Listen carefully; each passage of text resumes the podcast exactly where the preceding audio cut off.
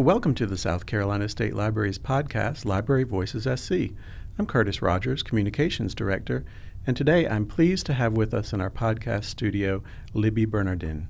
Libby has published two chapbooks The Book of Myth by the South Carolina Poetry Initiative in 2009, and Layers of Song by Finishing Line Press in 2011. Her poems have appeared in Notre Dame Review, Asheville Poetry Review, Southern Poetry Review, Cairn, Kakalak. I love the name Kakalak, by the way. Uh, Pinesong, and the Poetry Society of South Carolina in their yearbooks.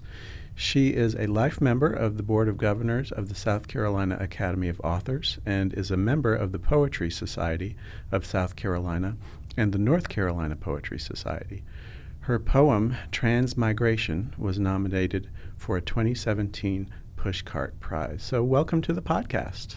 Thank you, Curtis. I'm delighted to be here. It's great to have you here. And by the way, I will interject that I know Libby through the having also served on the board of governors for the South Carolina Yes. Academy of Authors. Right. Um, so, just talking about poetry in general, what what led you to poetry? Well, it's sometimes when I think about that, it's hard to pin where I really got intrigued. But it seems that poetry has been, I've been around poetry all my life. Mm-hmm. My, um, some of my earliest memories, one in particular, my father worked for International Paper Company in Mm. Georgetown. And he saved some books from the pulp vat Hmm. and came home one evening. I was um, coloring on the floor, just having a great time, and he walks in with an armload of books. Hmm. And he drops the books down near me on the floor and says, These are for you, sister. Hmm. They, my family always call me sister. Do you know that's funny? Because my mother is a South Carolina, and her father always called her sister. Yes, it's. I guess it's typical of, Mhm, of very a Southern. southern Mhm. thing. But anyway, in that load of books, besides Frank Yerby, which I eventually read, learned a lot of saucy things from that those books. But um, at this time, I was about five or six years old, and I um, picked up this red book, Hmm. and it was a book of poetry. Mm-hmm. I now know it was an anthology of poetry, thinking back on it. But I love that book. I started reading the poems in it. Mm-hmm. I don't remember a particular poem so much, but I remember Robert Louis Stevenson poems. Mhm. Um, I think Emily Dickinson, you know, she's got some very light, what appear to be very light poems that are appropriate for children. Mm-hmm. In Brookgreen Gardens, there's a poem on inscribed on concrete. Hmm. Um, I'm nobody. Who are you? Are you nobody too? Um, and so that book, um, my um, walking around Brookgreen with my parents Mm-hmm. back in the day when it was just beginning. Mhm. Well, maybe not that far back, but um, but anyway, it was just wonderful to, you know, walk around and read the various poems. Mm-hmm. Um, my grandfather was a Baptist preacher. Hmm. He was an evangelical preacher. Mm-hmm. And there was something about his voice that just fascinated me. Hmm. When he'd get started, when Mhm. he'd begin to preach, he'd start out kind of low and then he'd just s- Build. build, and it, his voice hummed. Really. It was like almost like music to me. Mm-hmm. I don't remember much about his sermons, Mhm. but I just remember that tone and how fascinated I was. Mm-hmm. His children, my mother included, were all very talented musically. Hmm. They sang in his choir. Um, my oldest uncle wa became a concert singer. And I think the influence of how they were and Mhm. how I grew up in hearing them sing hymns and Mhm. some of the very old hymns. And it led me into uh, poetry in a way that is a little bit different, I guess, from when you begin to read it. Mm-hmm. It really uplifted poetry for me. Mm-hmm. And um, then my husband, when I married later, I did not go to college right away Mhm. after co- high school. And my um, husband said, I don't know why you don't take a course, because I had married and moved up to Columbia. Mhm. He said, You go to the library all the time and you bring home these books. And I said, Well, I'm comfortable in the library. Mhm. Me too. you know, there's no one around to bother me. Uh-huh. Um, but anyway, uh, eventually I did go and ultimately did well enough to keep going. And um, I wound up in James Dickey's class when I was in a, Ah. a in the soph- my sophomore year. Mhm. I probably was not ready for Dickey, Mhm. but um, it, what a wonderful experience that Oh, was. I can And imagine. he was he's was very brilliant and very intelligent and Mhm. knew so much about poetry. And sometimes I think people forget what not just what a good poet he was, but what a wonderful teacher he was. Mm. Now he did have some issues, but Mhm, mhm. he was. re- I'm so grateful that I had that opportunity. That's really neat. And- And and didn't you go on to teach at USC? Didn't you teach English? I English? did. I taught English at USC. I was an instructor. I was not in a. I didn't have a PhD. I Mhm. was not in a tenure track position, Mhm. and I taught in a particular program. The um, it was called the provisional year program, and then ultimately the transition year. Mm. It's like a bridge Okay. for students who didn't meet all the requirements, but there was some academic achievement. They might have a high SAT, or they might have a good class Oh, record. okay. Sometimes it was just they were athletes, like not just football players, Mhm. but um, baseball players, divers, um, musicians. Mhm. So our program reflected the, um, um, I guess, the student body as a whole. Sure. So it was wonderful teaching there, and they it made me realize how much I didn't know about poetry Mm. because when you begin to teach it, you really have to look at it. Mm-hmm. And I really would get very excited about poets I didn't know anything about, like Donald Hall, um, Jane Hirshfield. Well, I don't remember that I taught her so much, but um, just just different poets that um, I began to learn about Mhm. that I hadn't knew by name, Mm-hmm. but hadn't really looked very carefully at their work. Well, one thing um, that you were talking about that kind of popped into my brain was about the music, and I think a lot of people don't really relate in their brains that m- the lyrics to songs are poems. You know, the, a, a lot of that, so much poetry is involved in the whole process of, of writing lyrics. Absolutely. The same, similar, trying to gather information, the importance of words, Mm-hmm. phrasing. Poetry really requires space, time to really take in what might what might be said and if you've got some space there or some phrasing that leads you on, Mm-hmm. then you begin to take in the meaning a little more. hmm And and also, you know, when when a good poet is reading their work or or just reading poetry, their voices sing. You know, so there's this again this relationship to music because I even find when I'm reading a poem out loud, my whole whole voice process changes. Well, my children comment on it's like I'm not their mother when they hear me read. They seem very um, surprised at how I sound Mhm. and com- how composed I am when I read. I'm very comfortable reading. Mm-hmm, mm-hmm. It's um, to me, it's an honor if someone wants you to read something you've written, mm-hmm. and so I try to be very graceful and careful about it because I do consider it to be quite an honor Mm-hmm. to read your work, to Mhm. read my work to others. Sure. Well, what we are talking about today is your latest book, and it is called S- Stones Ripe for Sowing.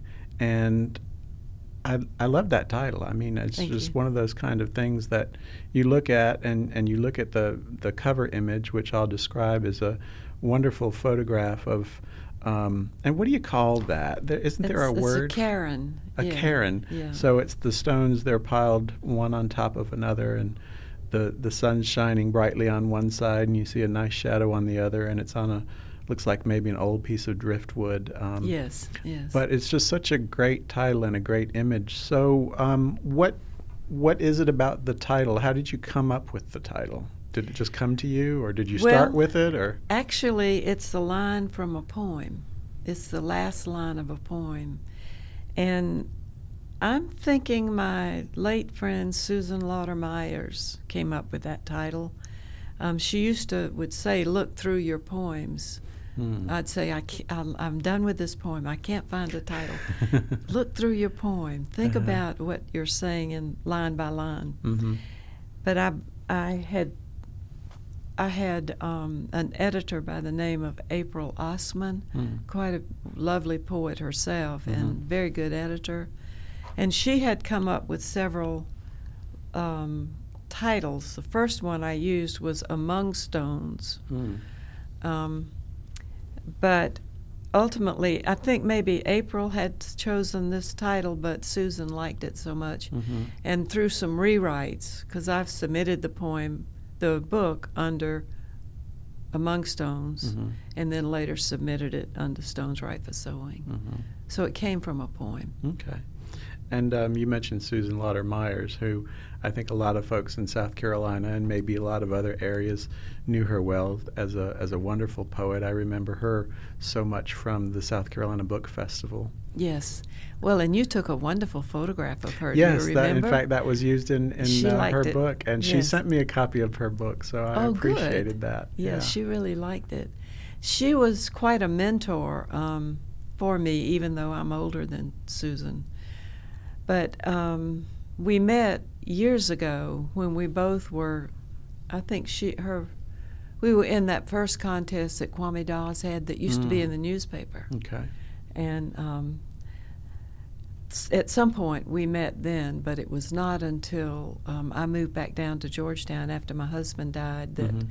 I really got to know Susan. And she was just a wonderful very encouraging person. Mm-hmm. And she encouraged me to submit this to Pre- Kevin Watson at Press 53. Mm-hmm. Sadly, she didn't know. She died before it right. was accepted, but she knew that I had sent it in. Mm-hmm. mm-hmm. So, was she the one who recommended the, the Press 53 to you? She did. Um, there are two ways. Uh, press 53 is a wonderful press out of Winston-Salem, North okay. Carolina.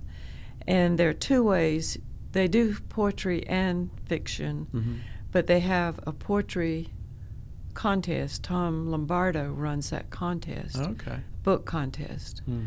And then I had actually submitted the book, and that time I think it was entitled Among Stones, to that contest, and it may it was a semifinalist, but it didn't make mm-hmm. the winner. Mm-hmm. And so when she started talking to me again about it, she said, you should send it to Kevin Watson. He likely has not even seen it because Tom Lombardo likes to mm-hmm. check all his own manuscripts. So I, I did, um, and Kevin was very responsive and very supportive, and I was just thrilled when I got the email that he was going to publish it. Mm-hmm. It, yeah, it's I I don't have a, a, a book published like this, but I can imagine that sensation of oh in fact, my grand one of my granddaughters and I were together, and I was checking the, my email, and I said, "Hmm," and I said, "Oh my." E.B., that's my granddaughter. Uh-huh. You better read this. and she said, "Well, it looks like your book is getting published." Uh-huh. so that was nice to be able to share that with her. That is, that's wonderful. Um, so, so back to the the cover of of this book. You um, you happen to know the photographer, don't you? Yes, I do. he is my companion, my uh-huh. my partner. Um, Phil and I went to high school together. Actually, really? we, we, knew each other from first grade. You're kidding. But he, his father was in the Army of Engineers, so okay. he traveled a bit, but mm-hmm. came back to South Carolina when we were both in tenth grade. Wow. But we graduated in the same class. Really. And so when my husband died, I had was coming back and forth. It's like four or five years later, mm-hmm. um, and re met Phil. Mm-hmm. And so we got together, um, and now we've been together 14 years, 15 years, I think. But he's a wonderful photographer. Mm-hmm. By profession, he's a wildlife biologist, Mhm. well known among um, crocodilians, Mm. people who do study with the crocodiles and alligators. He's got still, though he's been retired a number of years, he still does research with alligators. Mhm. Mhm. But his photography is so artistic, Mm.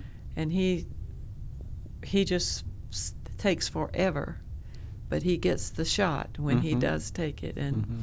it's just a pleasure to watch him work. Oh yeah, yeah, and I love photography too. And and um, I, um, you know, as I was looking through your book, I I thought, gosh, that's that's really great. She's got someone you know very close by to be able to do photography for. Well, and he, he took that wonderful photograph. I do not like my pictures, but I, uh, Kevin really liked it a lot. The editor Mhm, that, mhm. for the book, and he said, "I think we should have some information about Phil," Sure. which I really appreciated. Mhm, So it is nice. he has a photograph of Phil and a little bit of a bio Mhm.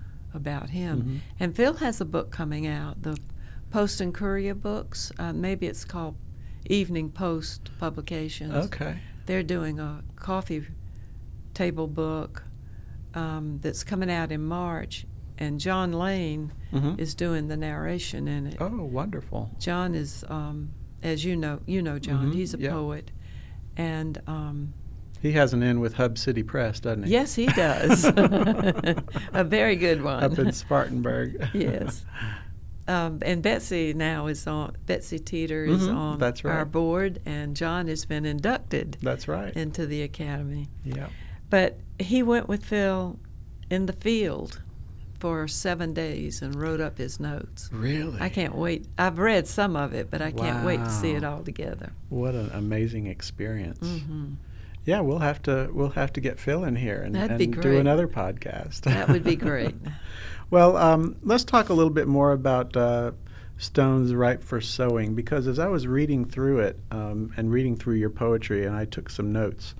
Um, these are these are some of the I have I have very one word notes on on your your poetry, and these are some of the things I wrote down: plants, flowers, astronomy, birds, nature, wisteria, hellebore, uh, cardinal, pelicans, hummingbirds, blackbirds, frogs, newts, starfish, and whelks.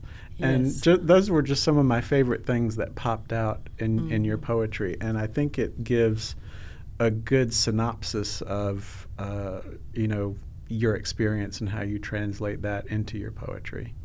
Well, it's nature. I, I am very attracted, particularly to the coast, although I love the mountains. I Mhm. grew up in Georgetown, Mm-hmm. and so I grew up around all those things you just mentioned. Um, and it seems, though I can't always explain it, I'll have the image of something in nature, a cardinal, or um, I've been working on a couple of poems that deal with the hawk. Mm. Um, it seems that the birds will carry something. Mm-hmm. I'm not always sure what it is, but there's something that will come out in the poem that's a, something of a message. And when you think about that and think about birds, that's not too unrealistic to Mhm. think that they do that because not just pigeons who, you know, are birds who can speak like a parrot of Mhm, some sort. mhm. Birds, it's like they spread their wings and there's some something there for us to take. Mm-hmm. I don't want to get too esoteric about it, but Mhm. that's that's how I feel, Mhm. and it leads me into some thought process. I guess is the best way Mm-hmm. to explain it. And especially even flowers, you know, like because before we got started, you mentioned about seeing all my flower pictures on Facebook. Yes, yes. But that, those kind of things, you know, different things like that really inspire people differently. Well, and I've always been around flowers. Um, I had my own. I've had my own gardens. Although I can't say that I'm a great gardener. I'm not like my grandmother and my aunt, who they plopped it in the ground. sure, they never read a book about how to plant a dahlia, for Uh-huh. example. But um, sort of in me a little bit, you know, Mhm. like in the genes. So Mhm. it's been a real pleasure to be able to look at a flower and see what message it has for Mhm. me. What other things other than nature impacts your, your poetry? Loss. Um, in 1998, my husband died. Mhm. We had been married 38 years, Wow. and we had a great life together. Mhm. Not that we didn't have Mm-hmm. what people have when they're married as far as ups and downs, but we had a good life together, and we had three children. And uh, he he was just so encouraging, Mm. like telling me to take a college course. Mm-hmm. Because in, I, in high school, I was told I was not college material. Hmm. The sad part about that is I believed that Yeah. that guidance counselor. Mm. Um, but the uh, when I lost him, I really couldn't write. I Mm. just quit writing. Mm-hmm. I'd been working on a novel idea. I couldn't write poems because it takes you inside. Mm. And again, going back to Susan, Mm-hmm. I told her about my journal that I wrote to John every night Mm-hmm. before I could sleep. Mm-hmm. And she encouraged me to take that journal, look at it. I had just put it on a shelf. Sure. I didn't want to look at it. Mm-hmm. And see what I could come up with as far Hmm. as poems. She said it might be helpful for other people to read what you've written. Sure. And that's where some of the poems came from Mm-hmm.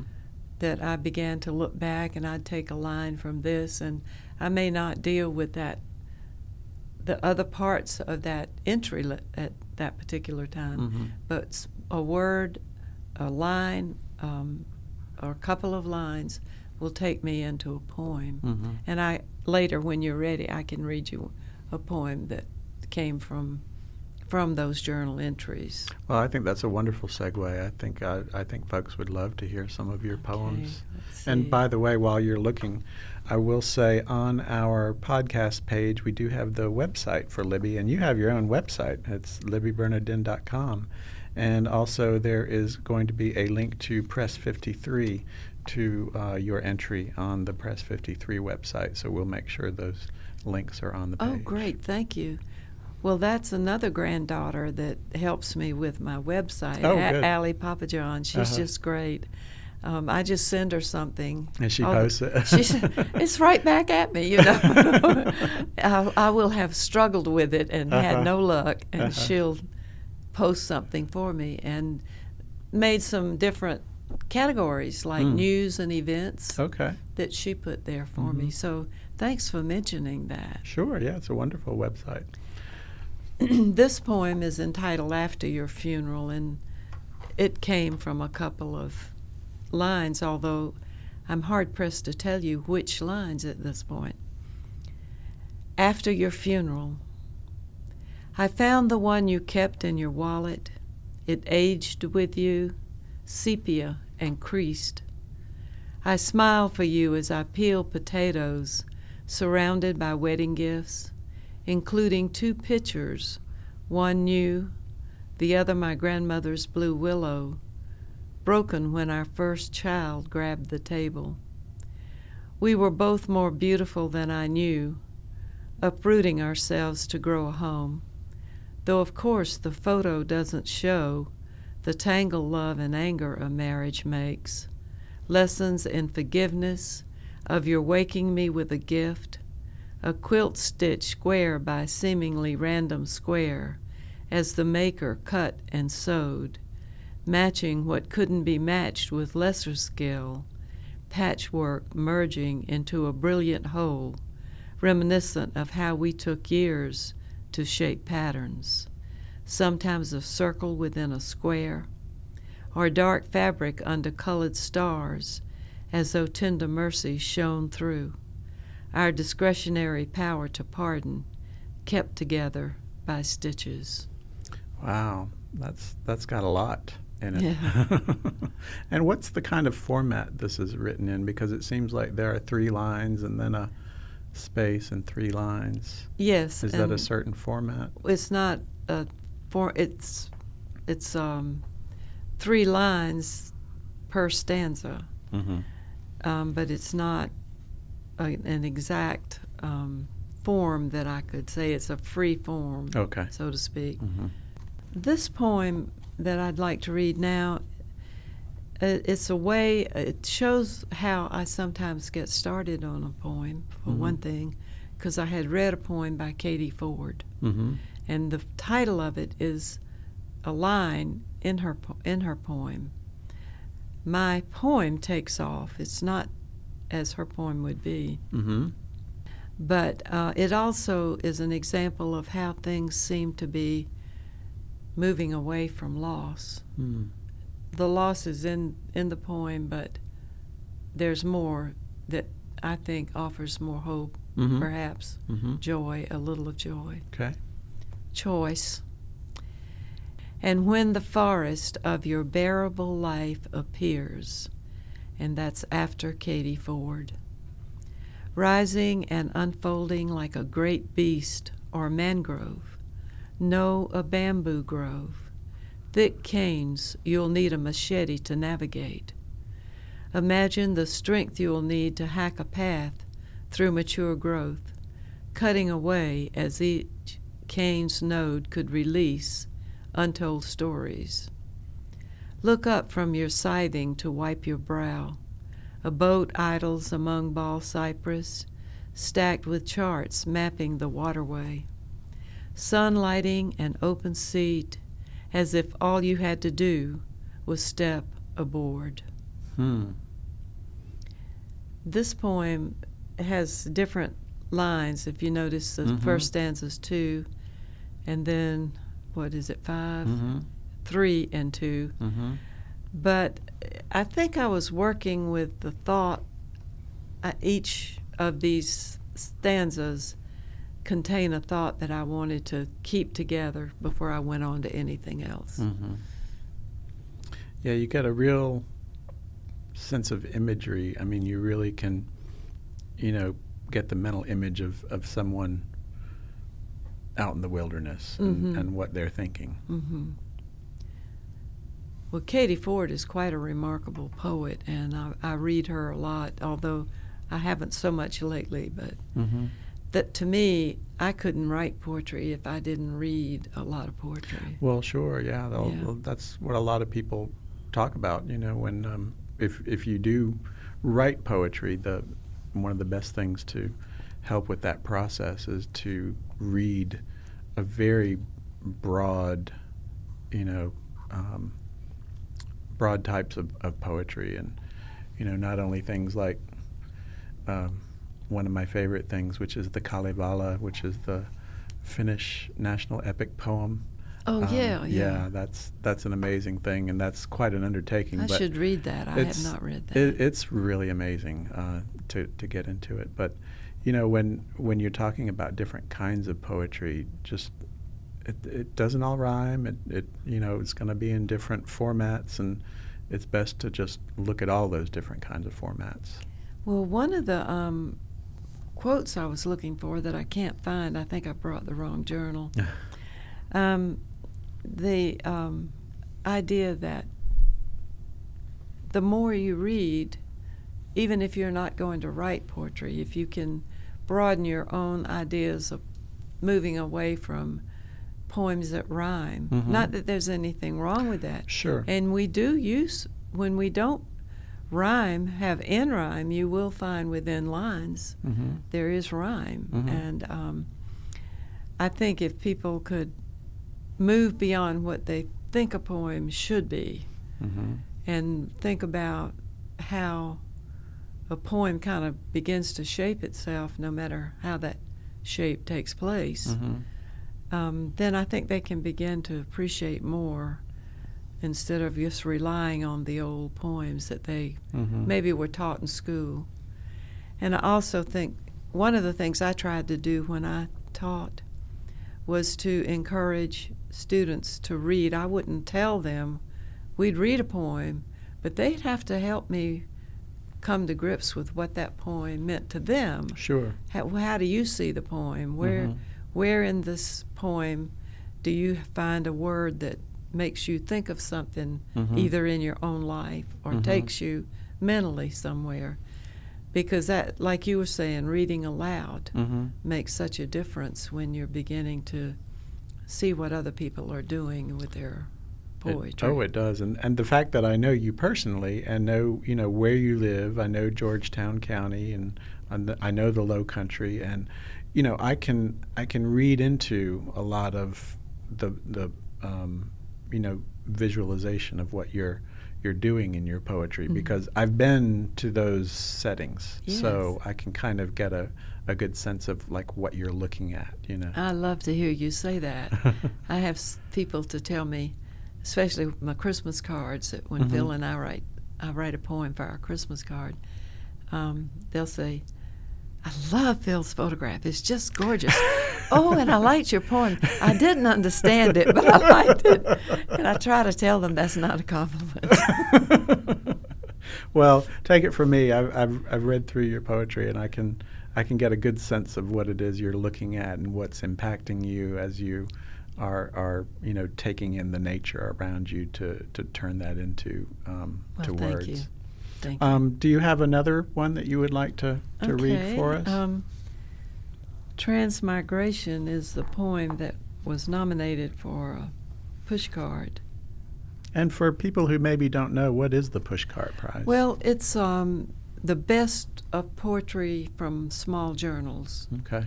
And I don't even know now who's doing the editing. I'm sure it's a number of people. But this poem was published in the North Carolina Poetry Society book entitled Pinesong. Mm-hmm. And it won an award. In fact, Ray McManus Mm-hmm. judged this, and he, he didn't know it was mine because they're blind. Right. And it was we were both tickled to death when we found out that I wrote it and he he judged it. that is neat. Yeah, but uh, so the the journal that it's published in will send or nominate the poem. Okay. I, I didn't get the pri- uh, uh, pushcart prize, but uh, the nomination is quite an honor. It is. It's wonderful. So this is entitled Transmigration, and it's kind of the way some of my poems are going now. That it, I wouldn't say it's a political poem, but it's beginning to move slightly outside of my own Mhm. experience. Transmigration. Only the least sandpiper stayed to catch my thoughts, birds themselves, flits of movement. In Syria, the people are migrating without compass, Bedouins without tents. I feel the weight of the world, not free, like the great white pelican, sure of its route. Endangered birds, the less kestrel, unable to follow the fixed path to feed near waters. In the trees next door, berries grow up the trunk of a pine tree into the branches, like a musical score, lilting tempo against the burl, a pouring out, say the soul passing into the ethereal, the lost feeding places, the blind going. Wow. That's a lot going there. Yeah. the um, I've read where many of the birds, because of some of the things that are occurring occurring Mhm. in the environment, Mm-hmm. get they are somewhat lost and don't get to the feeding places that they are used to, the migrating birds. Mhm.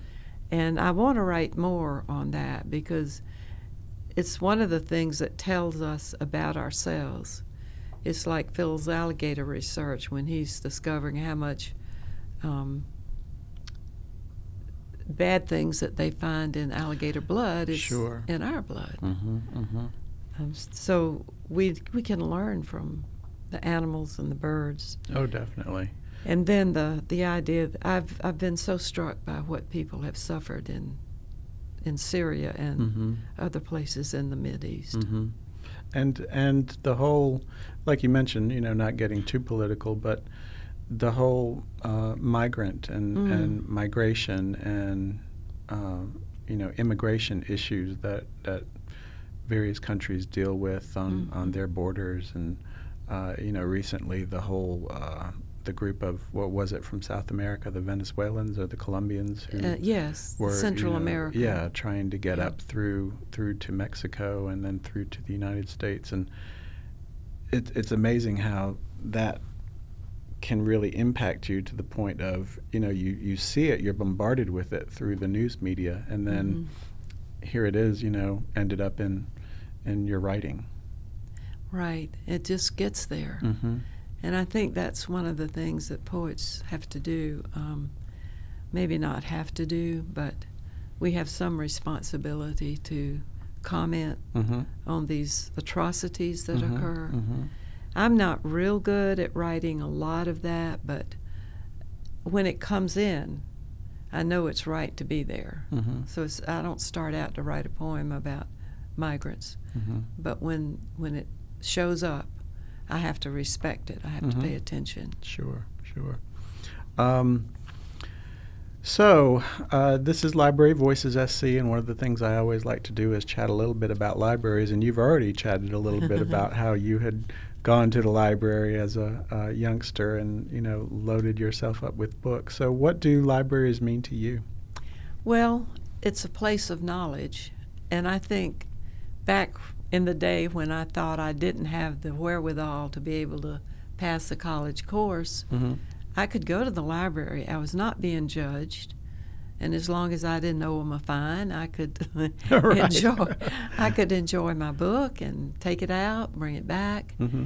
and it's like other worlds. I wish I could think of the gentleman who who was here some years ago. I think we were in Wardlaw College. He was with a, a speaking at the South Carolina Writing Project, Mm. African American, Mm-hmm. And um, I was very involved with that project. And I had an opportunity to talk to him afterwards, Mm-hmm. and he wrote about his life and what he had experienced. And I, I asked him what made you write about your your life the way it's been because it was up and down. You know Mhm. some of the difficulties that some young African American men face. Mm-hmm. Um, he said he wrote about himself because he couldn't find himself on himself on the library shelves. Ah.